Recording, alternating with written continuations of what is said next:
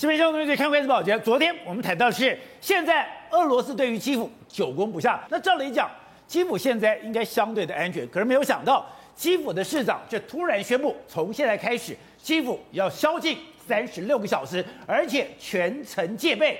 晚上的时候你不要出来，你出来以后我要查身份证。如果你没有办法提供你的身份证明，你又在街上游荡的话，格杀勿论。哎，为什么基辅现在要这么肃杀？原来。现在基辅出现一些不寻常的状况。现在俄军对于基辅的攻击竟然非常的精准，而且打中要害。现在看到了基辅一个商场被攻击，他想说：“哎，你是不是滥杀无辜？你又开始针对平民无差别式的一个杀戮？”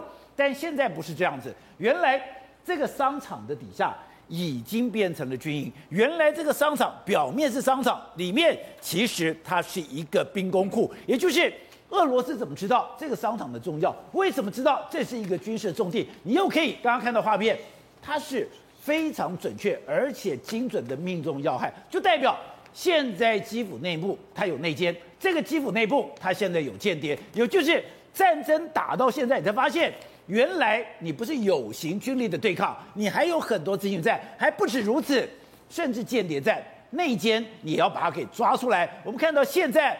基辅，也就是这个乌克兰，已经抓到了一百七十多个间谍。也就是这一场战争里面，上穷碧落下黄泉，任何地方都是战场。好，我们今天请到六位来宾，大表首席的财经专家黄松松，你好，大家好。好，这是美岛电子报董事长吴子佳，大家好。好，第三位是前他走过很多战地的资深记者梁东明，东明你好，大家好。好，第五位、第四位是资深媒体人姚慧珍，大家好。好，第五位是资深媒体人王威德，大家好。好，第六位是时事评论人李正浩，大家好。好，so。刚刚讲的是，哎，今天基辅就突然宣布宵禁，一下宣布三十六个小时，对，而且这个三十六个小时基本这样戒严哦，你平常人不要随便出来哦，待在家里边哦，你只要一出来以后，我就要检查身份证。对，如果你今天想要逃跑的话，格杀勿论。为什么这么肃杀？对，因为。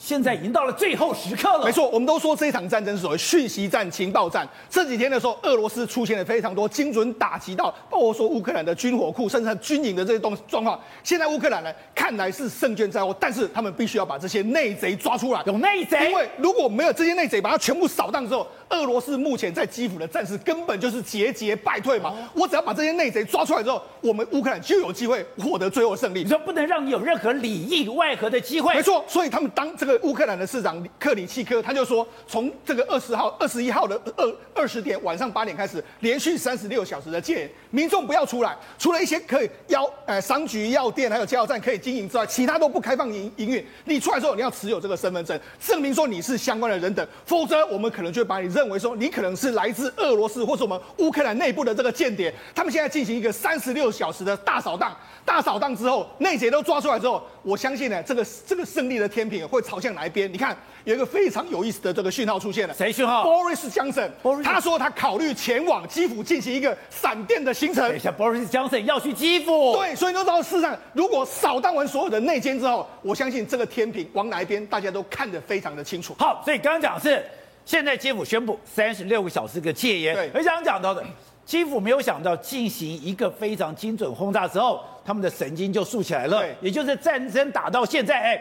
我不是只有针对有形的军队，不是只有针对外敌。对，我内部如果有间谍，是我内部或许有人渗透进来的话，对，我要赶快抓出来。没错，事实上根据基辅的这个相关人士表示，从开战以来，他们已经抓了一百二十七个破坏分子，里面还有十四个渗透组织，所以他们一路都在抓非常多潜伏在乌克兰境内的，包括说俄罗斯的这个分子，甚至乌克兰人本身，他们抓了非常多。那为什么他们最近突然绷紧神经呢？主要原因是这样，我们知道前几天不是在尼古拉耶夫这个地方被一个火炮攻击。那火炮攻击到精准打击，打击到他们的军营。这个军营呢，宝杰，他们乌克兰第三十一海兵步兵旅的总部被炸为废墟。哎，过去我们都说俄罗斯好像找不到乌克兰的主力部队在哪，可是为什么他可以精准的打击到这个地方？而且他是夜间的时候就炮弹就打到这个地方，打到这个地方造成约莫是四十个人左右的陆战队这个在梦中被打死。所以他，乌克兰的陆战队对，所以他最强的兵力，对，这是有这个可能开战以来单日死伤乌克兰最多的人数之一。所以。所以他们说，哎，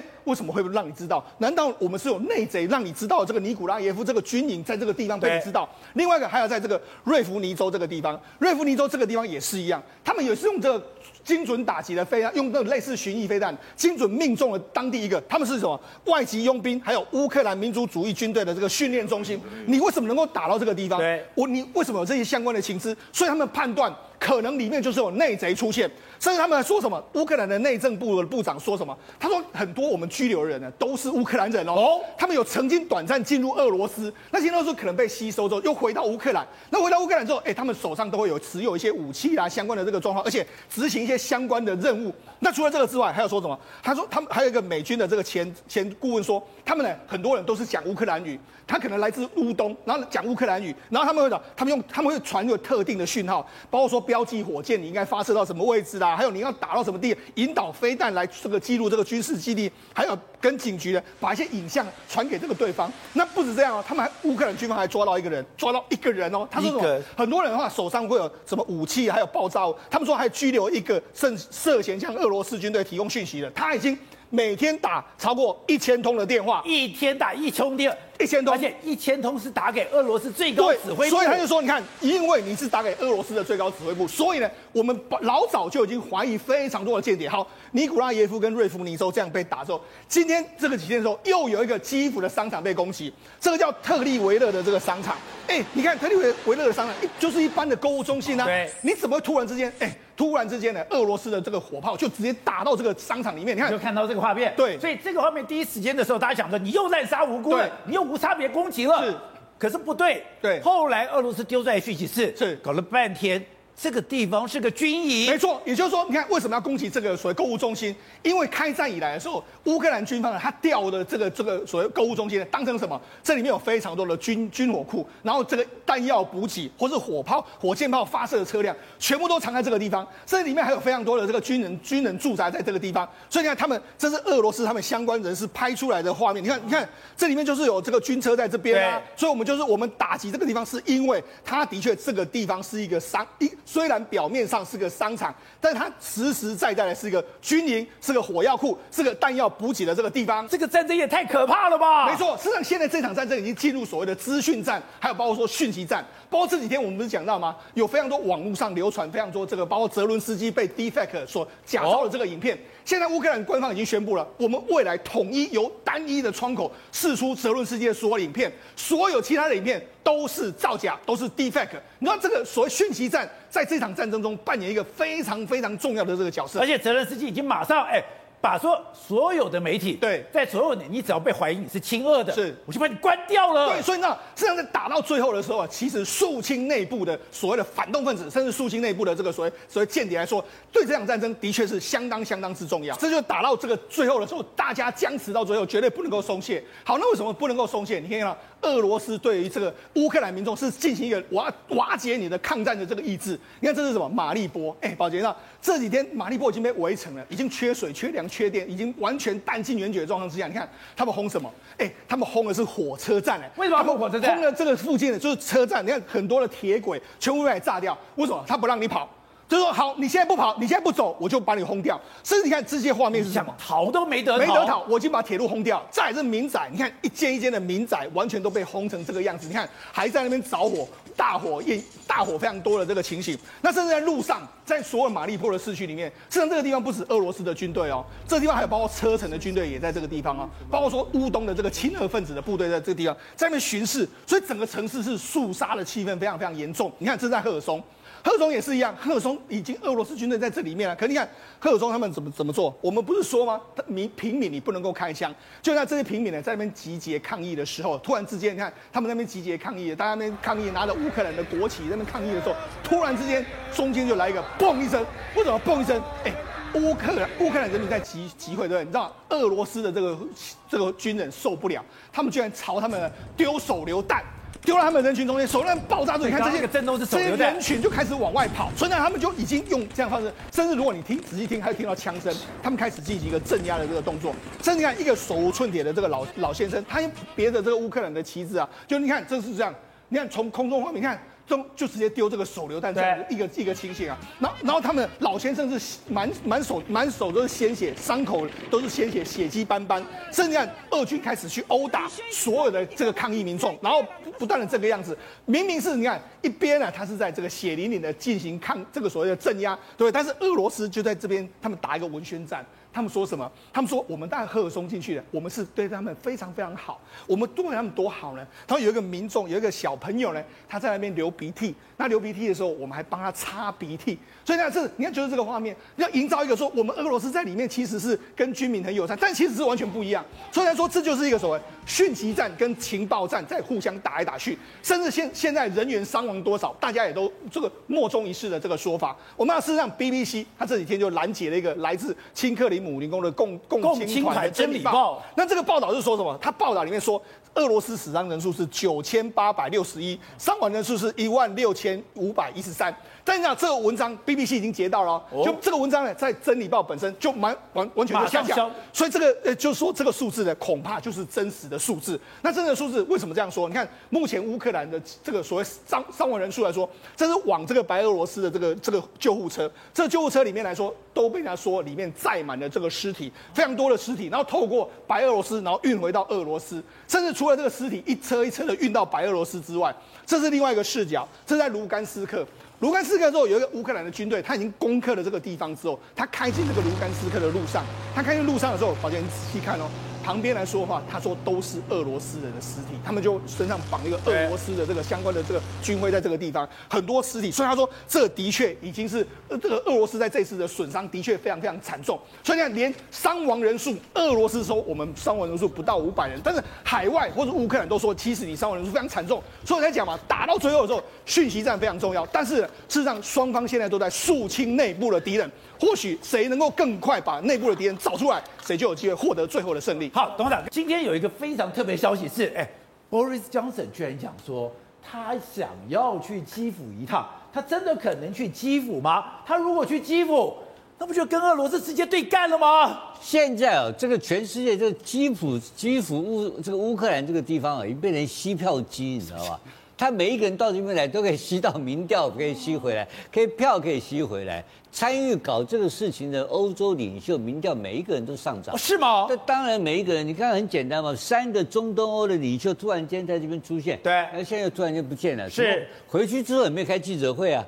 都没有，就就就突然间来一下，来一下回去一定加分嘛。对，那这个这里面在整个这场战争里面，两个鹰派的最鹰派最鹰派的，就是拜登跟 Johnson 两个家伙嘛。这两个要从头到尾就准就一直在这边鼓动，要跟这个普京干到底。打到底。那 Johnson 为什么很清楚嘛？他那个。派对门事件弄得他头昏眼花，差点倒戈嘛。对，现在他民调回来了吗？现在完了，现在没有人跟他提这个事情了，所有的危机通通解除。对，你看拜登民调大幅上扬，拜登也上了，也是上扬。然后你看到这个这个法国的选举，马克宏，马克宏选举连任应该也没有什么大问题，所以每一个人都从这个跟俄罗斯的对抗当中哦。都沾到光嘛，因为危机的时候来讲的话，国家要团结，对，团结就团结现在的老大，是，所以每一个人都在团结之下的大旗之下，对，就开始大量吸票，吸到民调，吸到资源嘛。那所以大家都在拼命在以这个修理普丁来欺票为主要的目标。你看美国的国，以前大家怕普丁怕的要死，就现在每个都要踹他一脚，通通在打落水狗。所以这个战争拖到后面，越拖越后面的话，然后如果把普丁拖垮的话。那整个世界形势就整个就改变了嘛。那普这第一个俄罗斯就变成一个小国嘛，对不对？没有这个在。所以说，Boris Johnson 现在准备到基辅，就代表一个新的国际战役开始。当然是，Boris Johnson 去的话，他就是老大嘛，他回来的名望就升升高嘛，马上在英国又变成一个伟大的国家。他们全部都在消费乌克兰嘛。那消费乌克兰，有没有人真的是帮乌克兰解决问题？没有能力，都没摘掉了。他有什么用？他他去那边，他他他，我请问你一个道理：他到了基辅，他能做什么事情？他能帮人家去是，他能去开一枪吗？他能去擦地板吗？他能够去帮人家做开救护车吗？屁事不能干，就是抢镜头而已，穷干头呢。但有没有用？非常有用，因为有个倒霉鬼普丁每天帮他们制造镜头嘛。你说普丁是倒霉鬼？普丁现在衰透了嘛？要有要钱有也没钱，要要人没人嘛，对不对？连白俄罗斯都吓死了，要白俄罗斯只有四万五千人兵力。那普京他准备动他脑筋，把他四万五千叫白俄罗斯的兵军人换穿成俄罗斯的军服，调往乌克兰干。白俄罗斯拒绝了，吓都吓坏了，都开始在切割了嘛。所以这个现在这个情况，但你反过来看另外一边来讲的话，乌克兰来讲的话，这顺风顺水，你虽然他被炸掉几个火药库有什么关系啊？那后面更多还会来啊。对不对？美美军美军一直来，对，弹药一直来，那新的防空火炮一直来，然后还有什么奇奇怪怪的装备，都不断的从欧洲、从美国运到他们这边来。所以在这个情况之下的话，乌克兰已经这个情势啊，以长期来看的话，以长期的这个力量来看的话，乌克兰的后援不断嘛。那这个普丁来讲的话呢，就是前线吃紧，后线到后方也是非常困难。所以整个形势我看非常不利，但这个不利，如果他国力很强，会长期拖下来。拖下来的话，这波瑞斯·江省这种人干完以后，我跟你讲，马克宏就会来了。再来，我跟你讲，德国老德也会来了。所有要选票的国家的都会去基辅了，通通会跑去插花嘛。这民主国家没有办法跟着民意走，民意高的地方他就往那边去插花。然后你普京怎么办？普丁这边傻眼，他只能够抱着习近平一个人哭而已。习近平也准备要逃了嘛？不是，在这个战争里面，我们学到很多事情，特别从马利坡，马利坡现在是被轰炸、被整个包围最惨烈的一个城市。可是想说，哎，马利坡的人很在乎说断水、断粮、断电，我的生活没有错，这些对他们来讲造成很大的压力，很痛苦。可是对马利坡来讲，他们居然最在乎什么事？他们居然最在乎是把我们的消息跟全世界讲。请告诉全世界，这里发生什么事情？请告诉全世界，俄罗斯在这个地方犯下什么样的罪行？对，其实你看到这相关的画面，你看了你真的会觉得非常难过。其实今天有一个控诉者站出来，一个美联社记者，他从二月二十七号的时候就已经在马利坡，到三月十七号他离开马利坡，他很难过的一件事情是，我竟然是最后一个离开的。这代表什么？这代表从今而后，没有人知道马利坡到底发生了什么事情，哦、你知道吗？他所有他讲的那个内容，你看会很难过。他说我们在这我们每天看到这么多人，就是被轰炸的，一大堆建筑物，一大堆人莫就死在路边，没有人去埋葬他。结果这些存活下来人不断的告诉我说：“请你拍这个，请你拍这个，请你告诉全世界，普丁做了什么？包括一个大家都熟耳耳熟能详一个新闻，什么新闻呢？就是在三月三三月八号、三月九号的时候，他们竟然去炮轰了妇幼医院。”当时他们炮轰妇幼医院的时候，俄罗斯的官方媒体第一时间对全世界说，根本没有这件事情。那个妇幼医院根本里面全部都是那个马素营的将军的军队，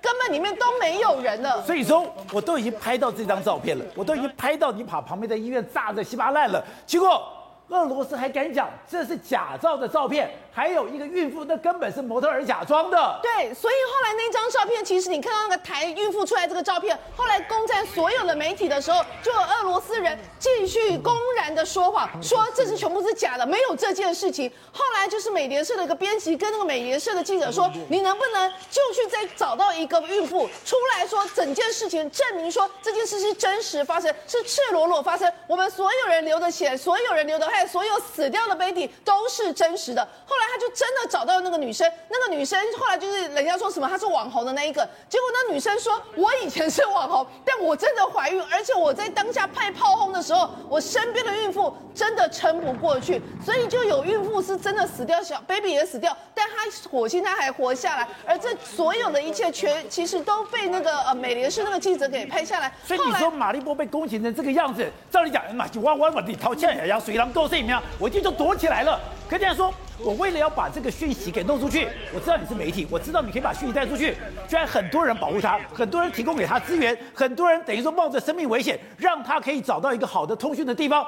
把马利坡发生什么事情给传播出去？对，你知道那个，他就说他们他跟他的同伴在讨论说怎么办，我们的相关电源已经没有了。一个警察听到而已，马上跟他说，我知道哪里还可以有电源。从此之后就带他们每天都去那个地方，而且到后来连医院里面都已经快要没有电了。结果后来医生跟他说，你用我们的发电机。你知道医院有电非常重要，但是那个医生跟他说，让全世界知道这里发生什么事情，这里是人间地狱更重要。所以在这个当下，其实已经没有什么电力情况之下，他们竟然愿意把那个电力给记者，让记者每天去让他的手机或或者是照照相机持续有电力，把一张一张的照片变成是一个一个的证据，告诉全世界马利坡的发生什么事情，而普丁正在这里犯下战争罪。结果后来那个记者就说。到最后已经到了三月十五号、三月十六号，突然有乌克兰的士兵冲进来说。就是直接骂脏话，说啊，那个记者在哪里？他就愣住，他想说，这个人到底真的是乌克兰士兵，还是这个人是俄罗斯人假扮的士兵？后来他就站出来说，我 我就是你们要找那个记者。他就说，你们赶快走，然后就带着他们就开始逃亡。然后人家他就讲说，我们应该要继续留在这里，因为外面炮炮弹打得非常厉害。他说没有，你们要开始逃亡，因为俄罗斯军队在抓捕记者，因为他们认为你们拍下的这些东西是证据，只有你们这证据才可以。可以证明到底俄罗斯军人在这里犯下了战争罪，所以他们要湮灭证据。对，所以后来他们就开始带着他们，那个他们说他们这最后是呃五个人挤了一辆小小的现代汽车，然后坐了很久，然后通过了十五六个那个所谓的俄罗斯人警俄罗斯警察所呃军人所弄的一个检查哨。通过之后，他们还正式逃离那里。那后来你知道那个就带他们逃亡的人就说，就跟他讲说，你知道吗？俄罗斯人现在已经开始在针对所有的记者开始狙击，因为他们要把所有的证人、所有见证这场杀戮、见证这场战争罪的罪人呃证人全部都杀光，因为只有这样子才可以继续掩护普丁的谎言。而这所有的一切，就宛如我们在一九八几年看到那一个，就是。啊，当年光州的屠城的事件，当时全斗焕他在下令杀的时候，也是一个德国记者，然后拍到一个照片。后来那时候所有的光州人都在护送那个记者，让他逃离到国外，才有办法揭发这件事情。没有想到三十三四十年后的今天，同样的事件竟然在乌克兰发生。好，所以东伟，现在美国已经说了，现在整个普丁已经陷入一个疯狂状态，他有众叛亲离，他所以他可能说，哎。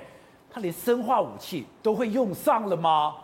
当然可能，他用过啊，要有前科的。我在我想讲一讲这个宵禁这个问题啊。这个宵禁其实，在战争里面，戒严宵禁其实很正常的。那他的目的呢，并不是在于抓内奸，最大的目的是在抓外奸。什么叫外奸呢？就是渗透进来的哦啊，渗透进来的，特别是乌克兰。因为他渗透进来的人都是同文同种，你分不出来的，长一样，讲一样的话，是你分不出来的。但是刚刚董事长讲了一个重点，就是这些人在基辅是没有身份证的哦，啊，他也可能也没有地方住的。那宵禁之后，他到哪里去？啊，因为这些做这些事情呢，他都是半夜出来做的，白天会有人看到嘛？对，啊，这个都很正常。我跟你讲一下啊，包括说他检查记者。的身份，这个也很正常。有很多这些渗透的人是化妆成记者，啊，那我就讲我在阿富汗好了。对，阿富汗我去的时候，对，我采访了这个阿富汗这边的情报官员，他就跟我讲了故事。他说开战之前，美美军啊，美军一批化妆成记者，啊，把前线的民房租了一排下来。然后他去看呢，他也去看。他说晚上哎，晚上他说那个荧幕上对面的东西看得一清二楚。你要想想看，那是二十二十一年前的事情了。阿富汗是二零零一年嘛，啊，那个时候就是可以这样子看到了。你在想现在看得多清楚？再一个，我在讲伊拉克，我不是跟你讲伊拉克啊，它是精准打击，基本上民间的房子没有怎么打到，但是我看到一间。被民间房子打到，也是我上次讲，我看到那个洞有多大的那个地方。哦，二十公尺那个。十五到二十米直径，为什么是那个地方呢？因为那个地方被怀疑是那个海山藏身的地方，一个民房。对。那为什么这么准打到它呢？就是有人放了定位系统在那边。啊，现在这个情况是一样的。你刚才讲那个情况，那个商场，那个商商场下面是。藏了军队，对，这个是绝对可能的。为什么看不到乌克兰的这个正规军？他都躲在这些地方，分散在这些地方。那这些地方呢，只有这些这个或者是当地的人啊，或者是渗透进去的这些，他会找得到。找得到很简单，他放个定位系统在那边，他就可以打到你。对，所以他这个主要是为了这个这个原因。好，那瑞德刚才讲，现在杀戮最严重的就在马利坡。马利坡本来讲的，哎。亚速营恶名昭彰，没样啊，普丁还说他们是新纳粹。可你说，他们现在才是乌克兰最强悍的一支部队，而且他们背后的金主是犹太人。对，没错。那么事实上呢，这已经成为了这个普丁啊那么几个重要的理由之一啊，不是说要乌克兰去军事化、去纳粹化吗？然后要他不能加入北约吗？那事实上，去纳粹化讲的其实就是亚速营啊，那是他一个借口。不过，普丁没有讲出他心中真正的借口，为什么呢？他真正的借口跟什么去乌那个纳粹化没有关系，他是要把亚速营连根拔除，全部杀掉。这次不是这么痛恨亚速营？昨天早上不是限昨天早上五点以前，马马利坡所有的军民要投降吗？对。然后投降了以后呢，呃，我就不杀，否则我把马利坡所有的目前还有十五万的这个军民啊，全部列为军事审判里面的被告，是不是这样？但是他没有说的是，他之前已经说了，这些人可以投降，亚速营他拒绝接受他投降，你知道吗？哦、意思就是我非杀了你不可，你投降我还是把你给杀掉了。那为什么他会对马利坡那么这么凶残、这么凶狠啊？他打了快要到后天为止呢，大概这个战事已经呃进行了一个月。那么俄罗斯打这个呃整个乌克兰呢，其实轰炸最严重的就在马利坡。他目前为止呢，十分平均十分钟就炸一次，十分钟就炸一次。然后呢，他为什么要炸它？跟一个呃这个所谓的地图有关。你各位看地图就知道了。因为呢，你如果看地图的话，你就知道，那么马利坡它位于什么地方啊？马利坡它刚好位于这个啊啊整个那个亚速海，对不对啊？亚那个亚速海的这个唯一的出海口就是马利坡，然后呢，另外一个这个黑海的出海口就是敖德萨。所以呢，马利坡这个地方它本身除了是乌克兰最大的钢铁工厂所在地之外呢，宝杰，请问一下。那么顿内茨克跟卢甘斯克不是落入了这个等于说俄罗斯的手上吗？对。然后呢，这七年以来，自从那么俄罗斯拿下了克里米亚半岛了以后呢，不是扶植了这个所谓的叛军在这个地方吗？它最大的顿内茨克跟这个呃卢甘斯克的煤矿生产要这个要出口，就是要透过马利坡，哦、你知道吗？然后马利坡在空运上面的这个等于说呃这个价值，跟在陆地上面的这个价值啊，他们还还亚速海跟黑海的这个相关的道路呢，马利坡就是中继点。然后还有最重要的。他现在不是已经拿下了卢甘斯克，然后跟顿涅斯克吗？然后下面不是克里米亚半岛也拿下了利尔松，对不对？对。可是这两个中间就隔着一个城市，把它给阻绝掉了。马利坡，我只要拿下来以后，你知道会怎样吗？拿下来了以后，从乌克兰的东部，也就是所谓的顿巴斯、顿贝亚斯，其实就是卢甘斯克跟顿涅斯克总和了。然后跟南部的克里米亚半岛利尔松。就全部结成一片，全部是我俄罗斯管的了。所以你看它的战略价值重不重要？重要。它当然很重要。不过问题是啊，怎么那么拉扯啊？十六天了打不下来啊？因为这个地方是亚速营死守的地方。所以它的真正目的，其实那么俄罗斯真正的目的，它为什么那么凶残，这么一直轰狂轰猛炸这个马利坡？百分之九十以上的建筑物几乎都已经被炸乱七八糟了。我告诉各位，因为普京一定得拿下马利坡里面的亚速营。亚速营本来开始的时候其实只有五百人，现在已经有一万两千人，它已经不是亚速营了，它有坦克营，它有本身有突击营，它有各式各样的这个，包括工程营，什么都有了。那为什么一定要拿下它不可？七年前，也就在二零一四年的时候，那时候俄罗斯挥军攻打进去克里米亚，哦，如摧枯拉朽，不是很容易就拿下来吗？你知道，很容易就拿下来。那你知道呢？唯一那么在俄罗斯所扶植的这个顿内茨克的这个相关民兵组织，也就是所谓的反政府组织啦。当时唯一被被这个乌克兰相关的这个的部队呢打败的一场胜战，你知道那个场战争是谁打的吗？就是亚速营，就是亚速营打的。那你知道亚速营当时所成立的这五百多个人，你知道他们成立的人是谁？谁？是警察，你知道吗？他是巡逻警察，他不是一般的这个等于说，他不是军人。他们在二零一四年的五月五号成立，六月的时候拿下了第一个第一个这个等于说把这个。呃，俄罗斯那么所扶持的民兵组织的所扶持占领的这个马马林卡这个地方呢，拿下来了。九月以后就投入所谓的马利坡反抗战。马利坡本来已经掉到他们俄罗斯的手上了，就是他拿回来的。